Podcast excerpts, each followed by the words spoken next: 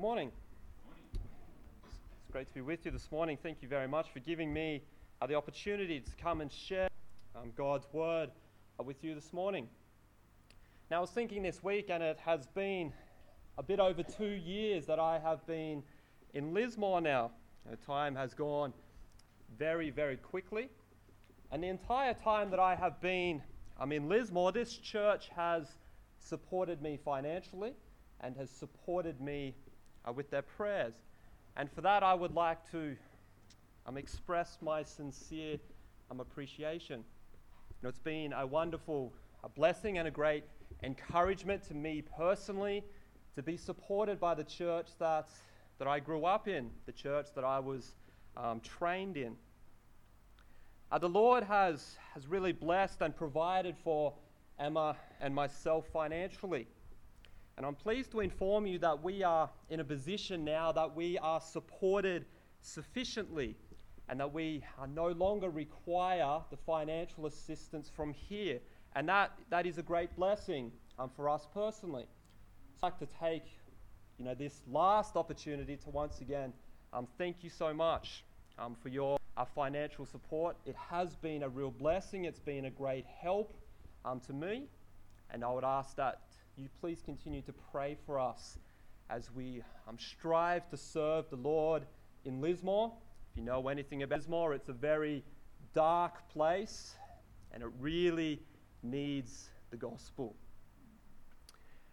Uh, the book that I've been preaching through on Sundays is the book of Philippians, and it's from here where I wish to speak to you uh, this morning. Uh, Philippians uh, chapter 2, and our text will be from verse 25 uh, down to verse 30. If I knew my brother in law was on scripture reading, I might have preached from a different text this morning, got a whole one for him. Uh, but nevertheless, this is our text um, for this morning, and the title for the sermon this morning is All in for Christ. So let's um, pray and ask for God's help. Father, I do thank you for this wonderful day that you have given to us. I do thank you, Father, that we can come and worship you I do thank you that we can do this free of persecution in this country. Father, I do thank you for your word. I do thank you that we have the inspired, inerrant, infallible word before us in our own language. Father, I do thank you so much for that. I thank you that your word is truth, that your word is relevant. And I do thank you for the gift of the Holy Spirit that you have given uh, to us to illuminate the word so we can understand it, so we can apply the word. And I do pray this morning that the Holy Spirit would do these works this morning. Father, I pray that our hearts would be soft this morning and that we would be willing to listen to the message that you have for us, and more important, willing uh, to apply uh, what it is you have for our hearts this morning. I do ask this now in Jesus' name and for his sake. Amen. I don't know about you, but when you read and study the scriptures, and consider some of the giants of the faith, say like David, Moses, Abraham, Daniel, or Paul, do you ever feel somewhat intimidated? And think to yourself, I can never be like these guys. I'm just an ordinary person living an ordinary life. And perhaps we struggle somewhat to relate and then to learn from the examples of these spiritual giants because we think to ourselves, hey, I am never going like them. They are the star players in A grade, and I'm struggling to make the bench in D grade. I'm not David. I'm not Paul. Have you ever had those thoughts? Now, these particular thoughts are not necessarily correct, but nevertheless, it's very easy to think like this, isn't it? It can be challenging to relate to their examples. They can seem somewhat unattainable. But before us this morning is the example of a man who would not be regarded as a spiritual giant. In fact, we know very little about this man identified as Epaphroditus. But it seems that he was not a famous preacher or teacher. He doesn't seem to possess any great talents or abilities. He's just an ordinary man sacrificially serving Christ in the local church. No fame, no prominence, just faithfulness. As before mentioned, we know very little about Epaphroditus. We do know that his name means lovely or charming, and he was named after the pagan goddess of love, Epaphrodite. This man is not to be confused with Epaphras, who we learn of in the book of Colossians. They are different men. And apart from the text before us, Epaphroditus is only mentioned in one other place in Scripture, and that is in Philippians chapter 4, verse 18.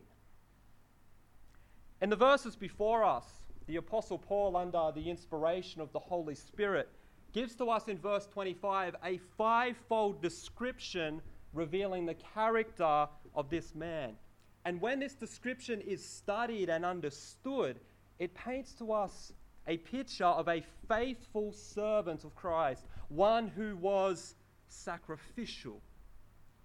And although this fivefold description would be a very beneficial study, it's not here where I wish to devote our time to this morning, but I wish to rather consider the actual sacrificial service of this man.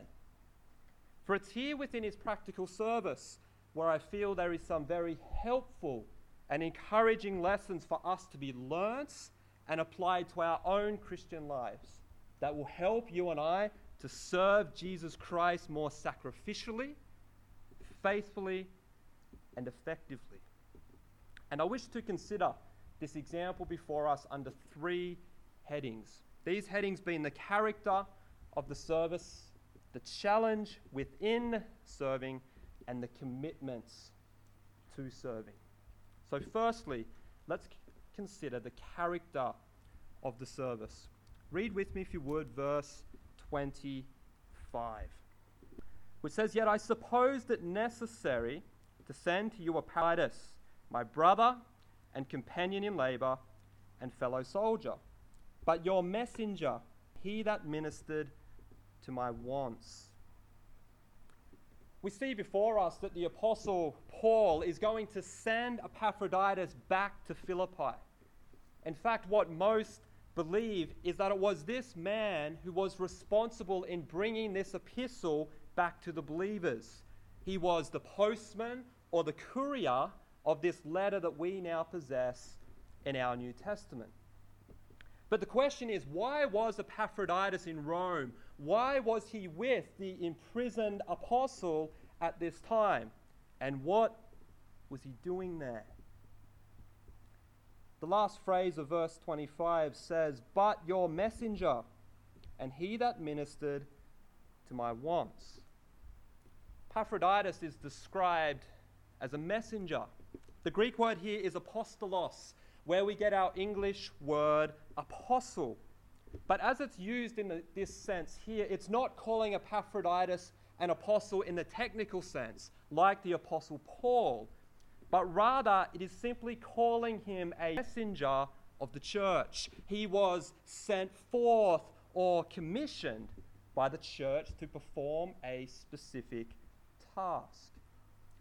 The specific assignment that he was given was to minister to the imprisoned apostle. This word minister we have here has a very broad range of meanings and applications. It was used in the New Testament times to speak of a public official. The official would diligently perform his duties and he would pay for this at his own expense. Perhaps this explains Epaphroditus. He undertook his mission diligently and he paid for it from his own pocket. This word minister was also used in the sacrificial system. It was used to speak of a priest's duties on behalf of the people. And maybe this is also appropriate. As the priest represented the people, so Epaphroditus represented the saints at Philippi.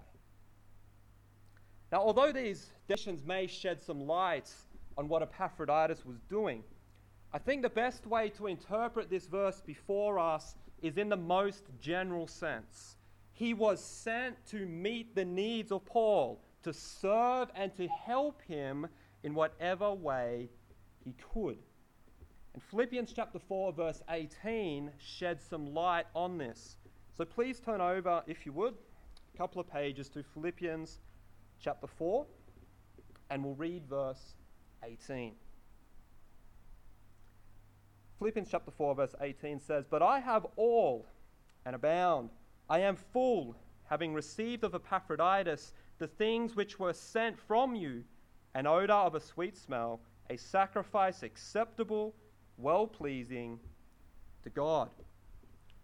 So within this verse, we are informed that Epaphroditus was the deliverer of an offering that had been taken up by the saints at Philippi.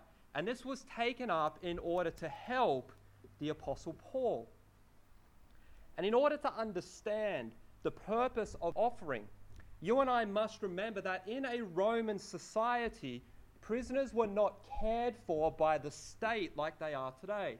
Today, a prisoner is in jail and the state pays for him. But this did not happen at this time that Paul was imprisoned. But the necessities of life, especially food, had to be supplied by family, friends, and relatives. And this is one of the primary reasons why this offering had to be taken up. It was to provide for the necessities of life while the apostle could not do this for himself. And it was the task of Epaphroditus to deliver this offering and to provide whatever personal assistance he could. Now, when we consider this, I don't want us to miss the courage and commitment of this man in undertaking this task and the potential danger that he would endure because it's very easy to miss this. We must understand that the journey to Rome from Philippi was a very long journey. Depending on whether you sailed or went by land, it was at least 1,300 kilometers.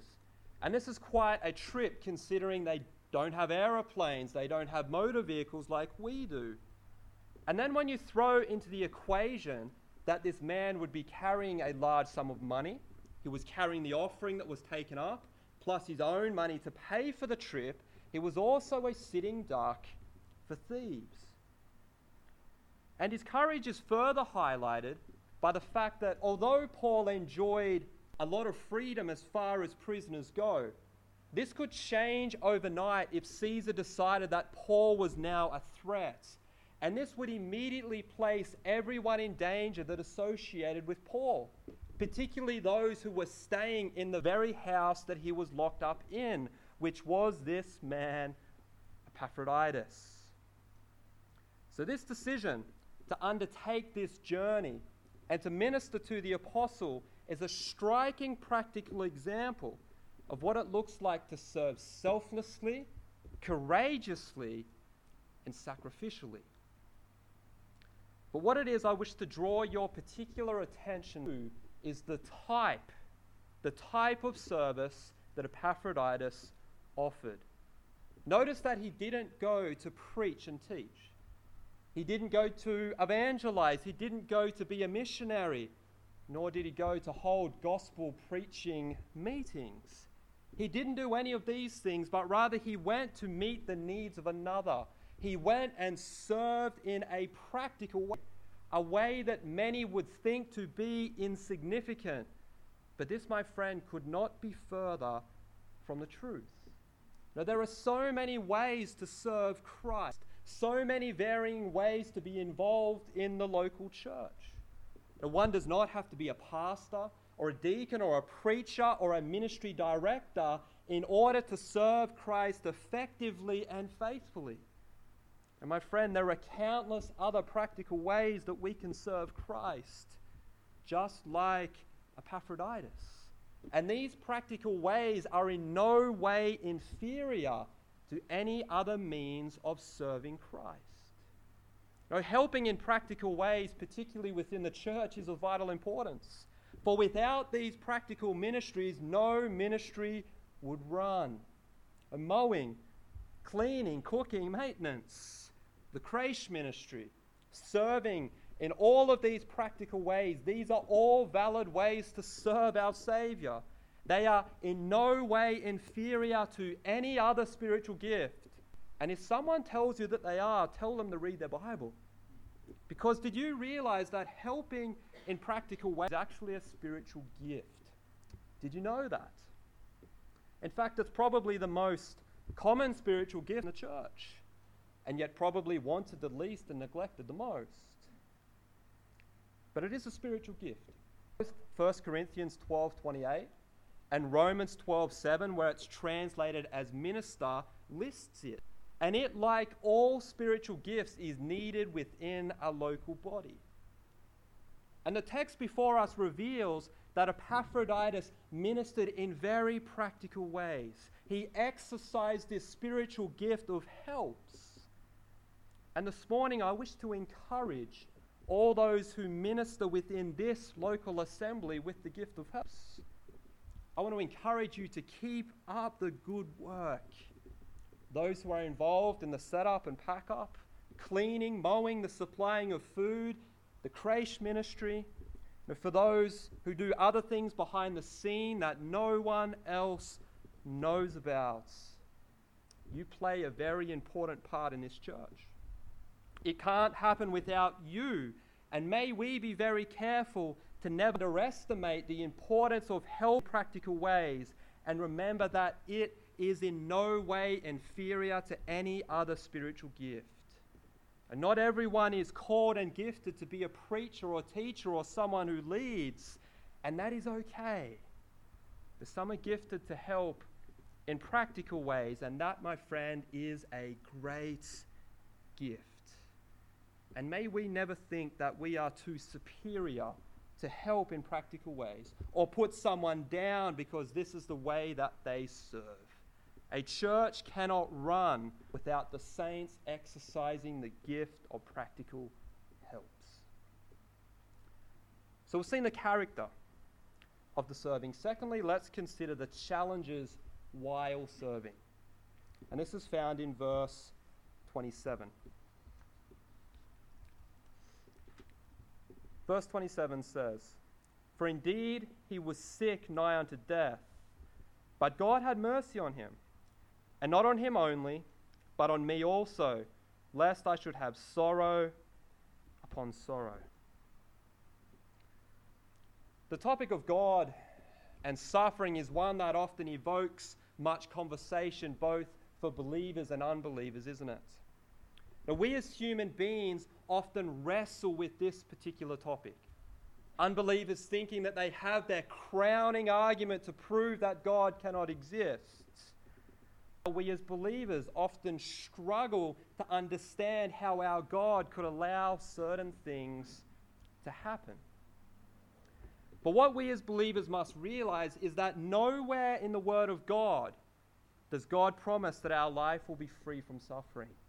In fact, the opposite is promised.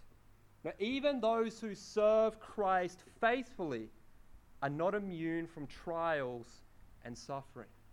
And this is seen very clearly in the text before us.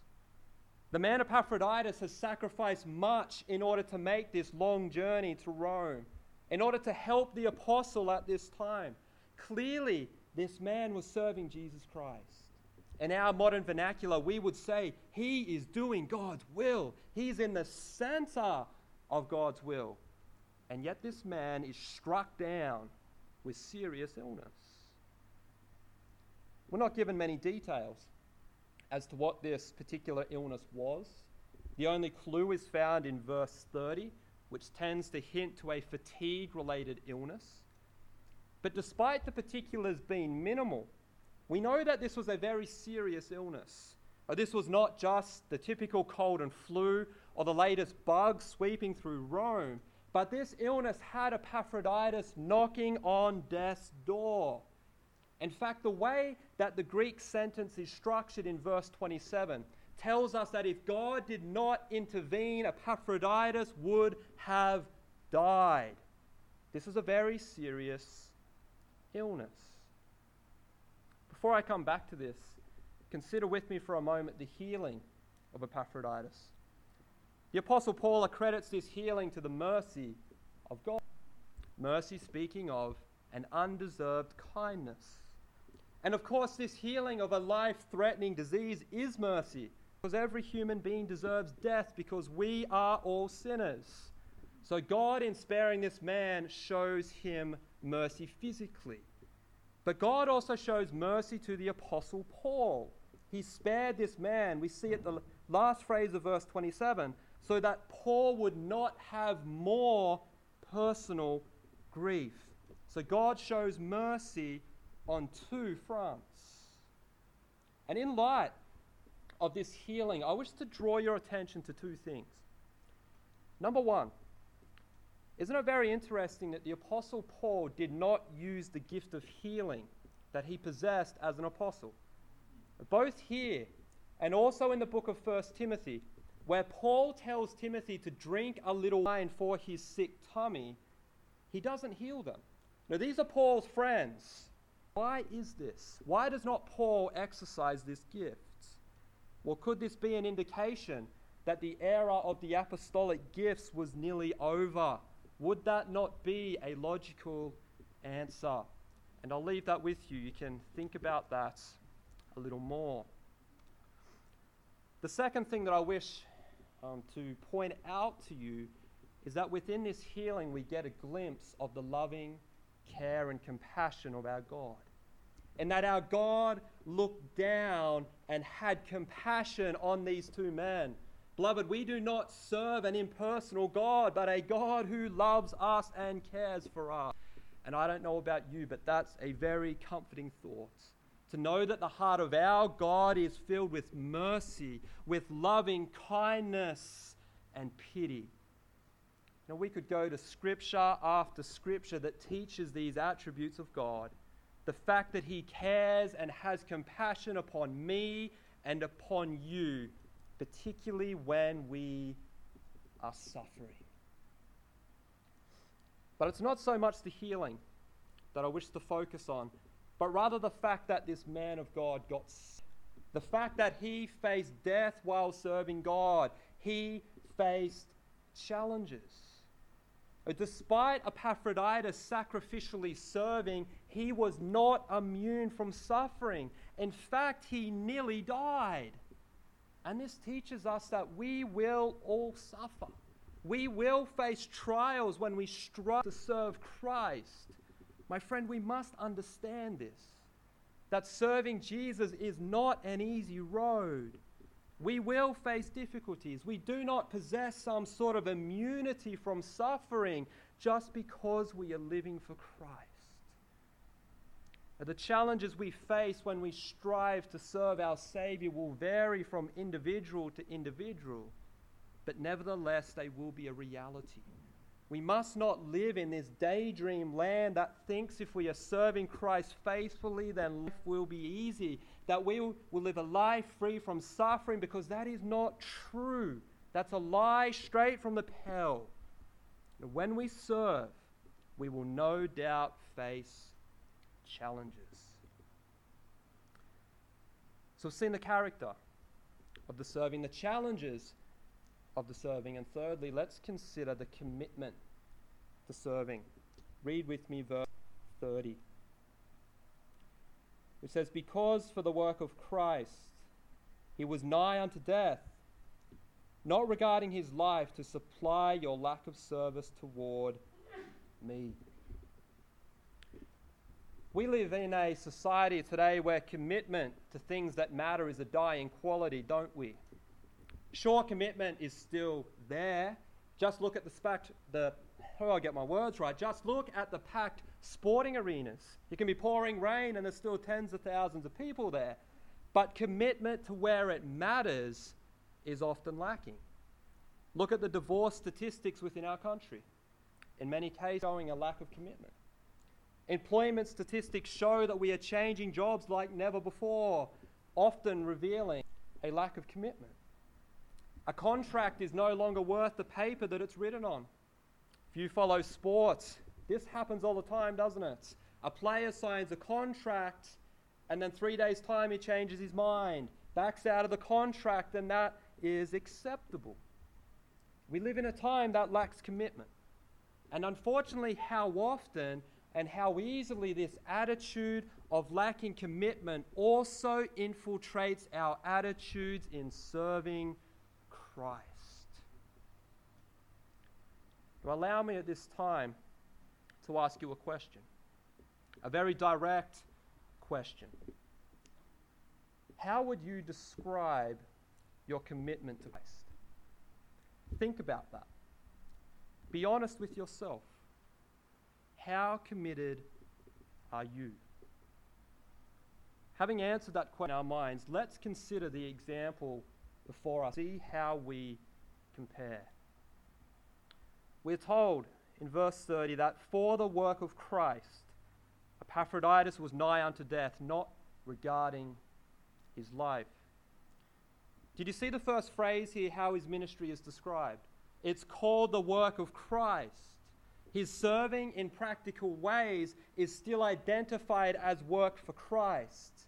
And this reiterates and stresses what we discussed in the first point that one does not have to preach or teach in order to serve Christ, nor is preaching or teaching superior in any way. But when we serve Christ in these practical ways, it is still the work of Christ.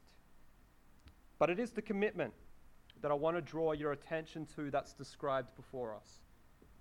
It says here, because of his faithful service, he was nigh unto death. He risked his own life or pushed himself so hard almost to the point of death. He expended himself completely for the cause of Christ. He did not regard his life, but he was willing to give up everything for the cause of Christ. The phrase that we find here, not regarding his life, in the Greek language is actually a gambling term. And it speaks of risking everything on the roll of the dice. In our modern gambling vernacular, not that I'm an expert, of course, but this speaks of being all in. If you know anything about poker, you push all of your chips in. And the imagery, Epaphroditus was all in for Jesus. He was willing to risk everything, to forsake everything for the cause of Christ, no matter what the potential cost may be. He was completely committed. Now, we must understand that this text is not calling us to deliberately be involved in activities that place our lives in danger. Don't go and preach on power lines or anything silly like that. Nor is it saying that we are inferior believers if we do not push ourselves to the point of physical death each and every day. This is not what it means. But rather, this striking example before us turns the spotlight upon our hearts and it forces us to ask, How committed am I to Christ? Do we possess a commitment to serve Christ? What are we willing to forsake or give up for the cause of Christ?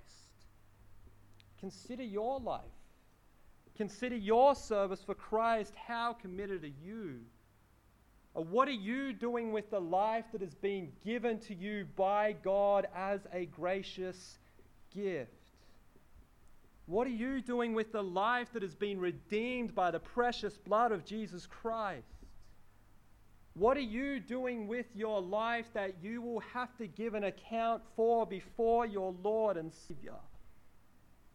Are you using your life to serve Him? Have you yielded your life to Him? Are you all in for Christ? Or are you half hearted? Or perhaps even worse. Now, the old hymn writer said, I gave, I gave my life for thee. What hast thou done for me? Christ gave of his all for you. He laid down his life for you. What are you willing to give for him? Are you all in for Christ? Amen. Let us pray. Oh, Lord, I thank you for this example of Epaphroditus before us. No doubt, Lord, if we are all honest, Lord, we would do well to model ourselves upon this example. Lord, please forgive us for when we are not as committed to Christ as we ought to be. And please give us the grace to change this with lives. I ask this in Jesus' name, for his sake. Amen.